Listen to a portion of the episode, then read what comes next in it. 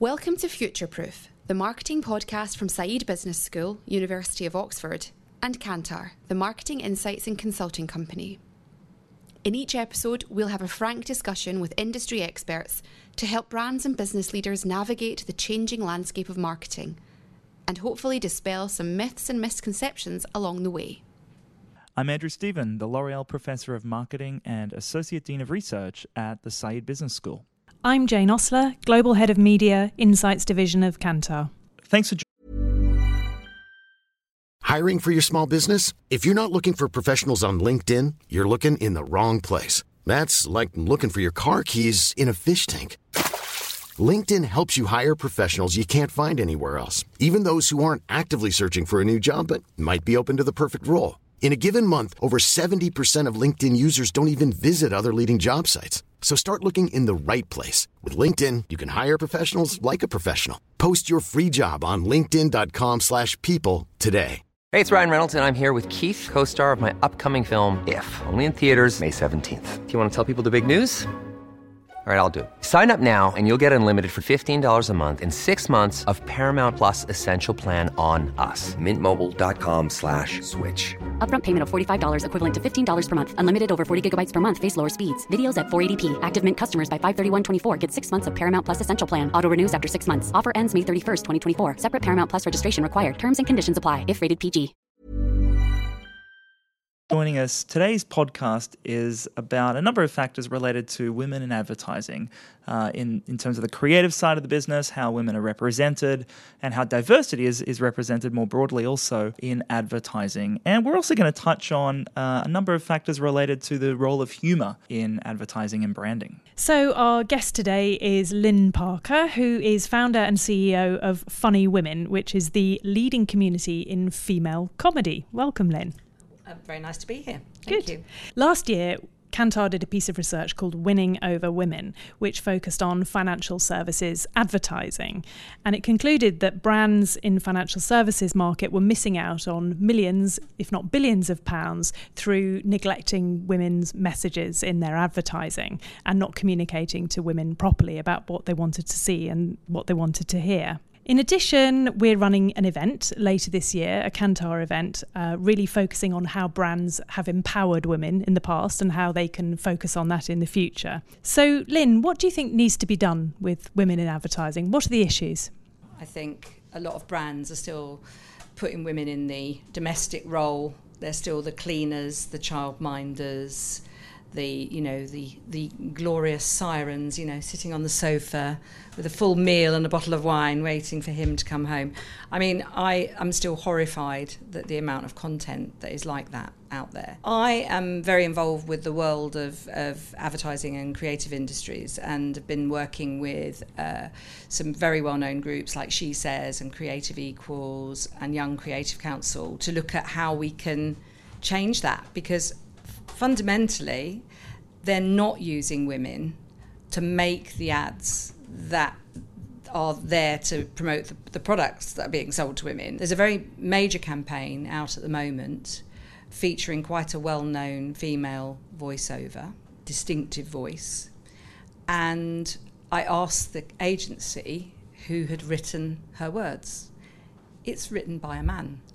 Now, I don't get that. I don't get that. I mean, number one, if you've got a female voiceover, surely you use a woman to write her script. I, I, to me, it just seems obvious. I work in comedy. I, I work with women who own their own material. So what is going on in the world of advertising that you know you're using the sort of well-known male creative to, to, to write a woman's voice, and it is it does totally mirror the the, the world I kind of em- entered rather horrifically, discovering that the world of comedy when I thought, oh, yeah, this will be fun, promoting a comedy club, uh, and went into it very naively thinking, you know, everyone's equal here, where are all the women? And there were never any women on the bill. This is going back, you know, 18, 19 years. There were women were largely invisible on the comedy circuit, and it was a very much a boys' club and to a certain extent still is. It's still quite bad. There's still quite a lot of uh, you know hidden abuse and things that go on that I, you would make your toes curl. And I think there are big parallels with what I found what I found when I got involved with the comedy world. There, there are some big parallels now with the creative industries. So I'm on a bit of a mission to change it. I mean, you know, I don't have enough to do, clearly. my background is PR, marketing, so it is my heartland. I did spend quite a lot, a long time of, you know, doing that before I went into comedy full time. Uh, I've had quite a long career as well, so, you know, I'm, I'm in my fourth decade of working, and it annoys me that the young women that I have set out to try and change things for are still battling some of the stuff that I was battling when I set off in my career. I don't want to I don't want to be negative to, to brands. I want brands to talk to, to us and to you. I want them to read your research. I want them to come and talk to me and all these amazing, brilliant, talented women that I spend my life with because if they did, they would they would see what they're missing. And I think, you know, they would be able to really change the face of how we market, not just to women, because I think, you know, men respond very well to ads that are, are empathetic to women as well. You know, it, it, as, it, as is proven, we need a you know we need a world which is equal 50-50 always works best it works best on boards and i think that's the same in anything really so, what do you think that agencies need to start to do to to make some of these changes that you're proposing? Well, we're, we're not hanging around. We're just doing it for them. So, yeah, I'm, I've uh, launched a new campaign called HERlarious. Uh, I have worked with a team of brilliant, uh, creative women. All come from all different stages, uh, university leavers, women returners, older women who've all got different perspectives on how difficult it is for them to get into being a creative in an agency. And we've come up with this idea of a campaign and a series of events. And our very first event will be on Tuesday, the 9th of October. We are delighted that an agency uh, has agreed to host it, BBH, and it will be an evening event where there will be panel discussions, we'll have workshops around stand up, improvisation, storytelling, and body language, all very key to the debate about advertising. And going to actually have a lot of brilliant funny women in the room. So there'll be no excuse for creatives not to interact with them. So you know they'll be part of the workshops they'll be there to chat to people. I'm hoping to have women that perform women that write. We do run uh, awards so we have lots and lots of access to some great new talent. And I'll make sure that is represented. And yeah, and we will, of course, end with a comedy gig why wouldn't we?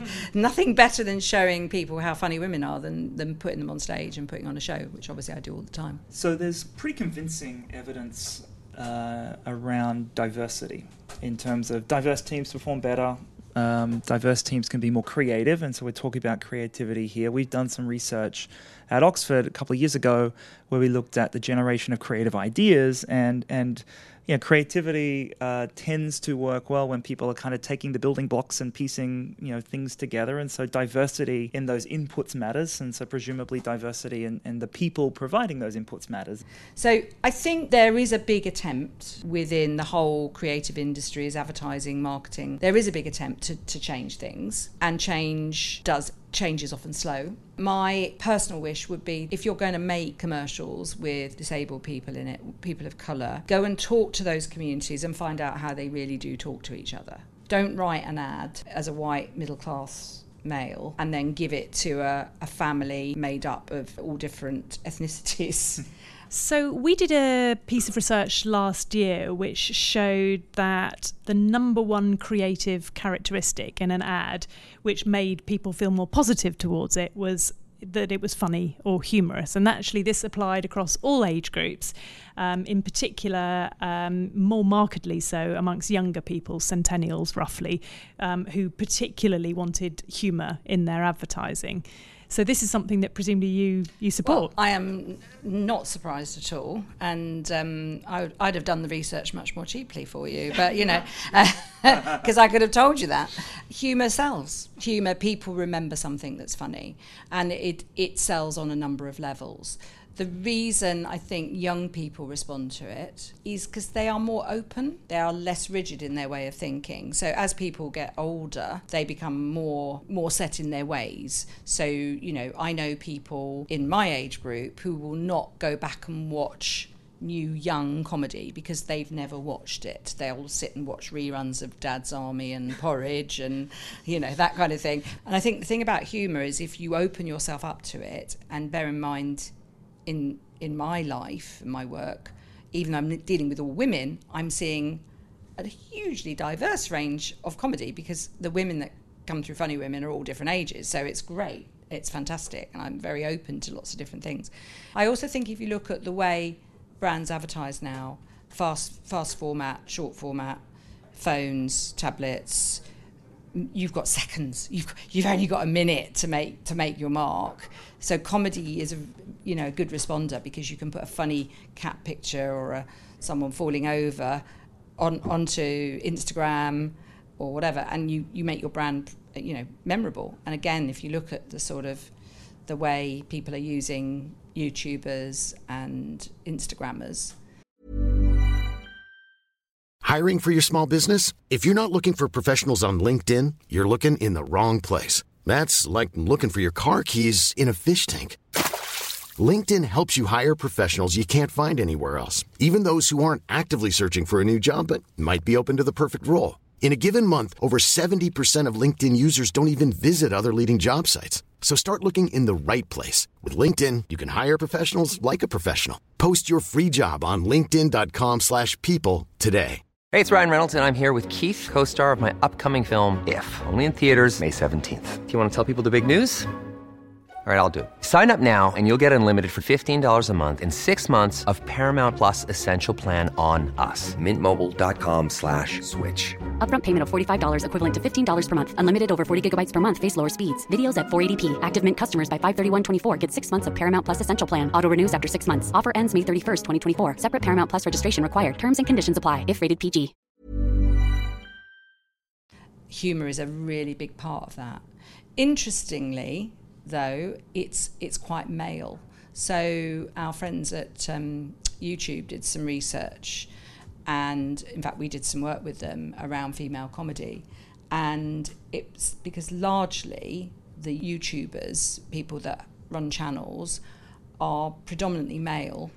And it's very much a gaming community. It's, it's gaming and, and competitive and they felt they came to us because they felt that humour would be the way to hook women in. So a lot of women come into that kind of thing through beauty, fashion, a little bit around food and diet, all the obvious things but they felt that humour was the overlay that would increase more women in. Fashionistas will hate me for saying this, but fashion can be pretty funny. You know, just think Zoolander and you're off, you know. Um, but fashion is a very weird, funny industry and you have to laugh at it. Um, and so if you actually mix things like fashion and beauty with humour, and food with humour and diet with humour, you're building up a really heady mix that people are going to remember. I think brands have got to learn not to take themselves so seriously. I think those brands are the ones that are gonna they're gonna win because it's getting harder to get cut through. When does humour not work though? So if I'm a brand, I, I, can imagine that there might be some more conservative brands out there that feel that humour is not for them. Are there some legitimate areas where humour is not appropriate in, oh, in yeah. marketing and advertising? Where it wouldn't work? You know, if you're putting over a serious message, um, you're not going to use humour. I mean, safety commercials and there's a really brilliant campaign by Barclays which is to counteract fraud. And there's a scarily impressive woman who extracts numbers from the proposed um, supposed customer and shows you just how quickly it, it, it is easy, easy to defraud somebody.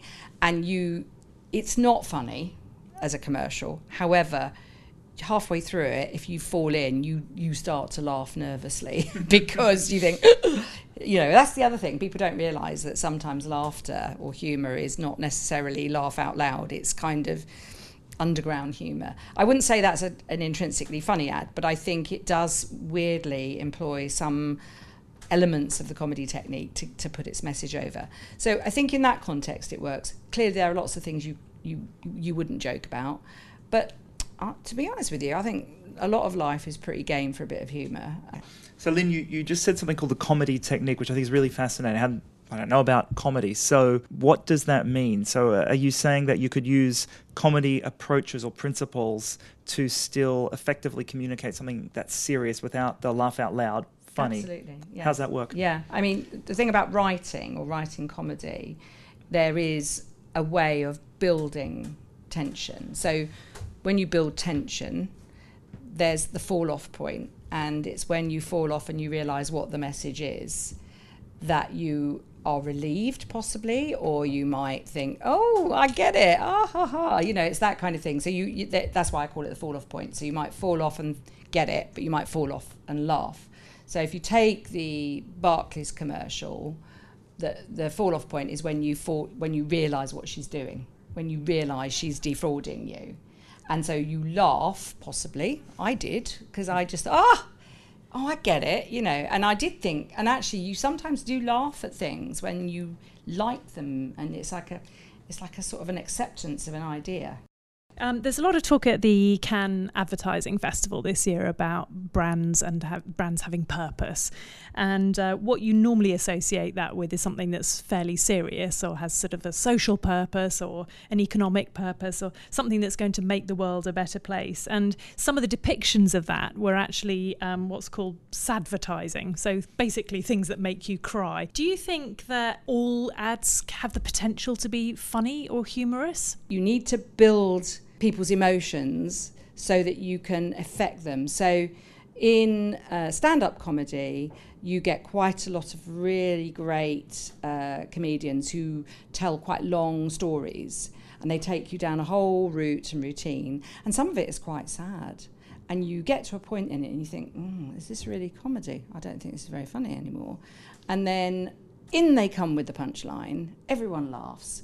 Now you laugh much harder because that very clever comedian has taken you down this very sad, dark route. And you're ready, you're thinking, I'm sitting in a comedy gig here, I came here to laugh. And then suddenly out he or she comes with it, and you laugh even harder. So, you know, if you're doing a public talking thing and you need to get people on your side, tell them something real about yourself. And then give them a punchline, make them laugh. So what I'm hearing, in some sense, if we if we kind of broaden it out from that there's humor, but sometimes that's not always needed. There are other things.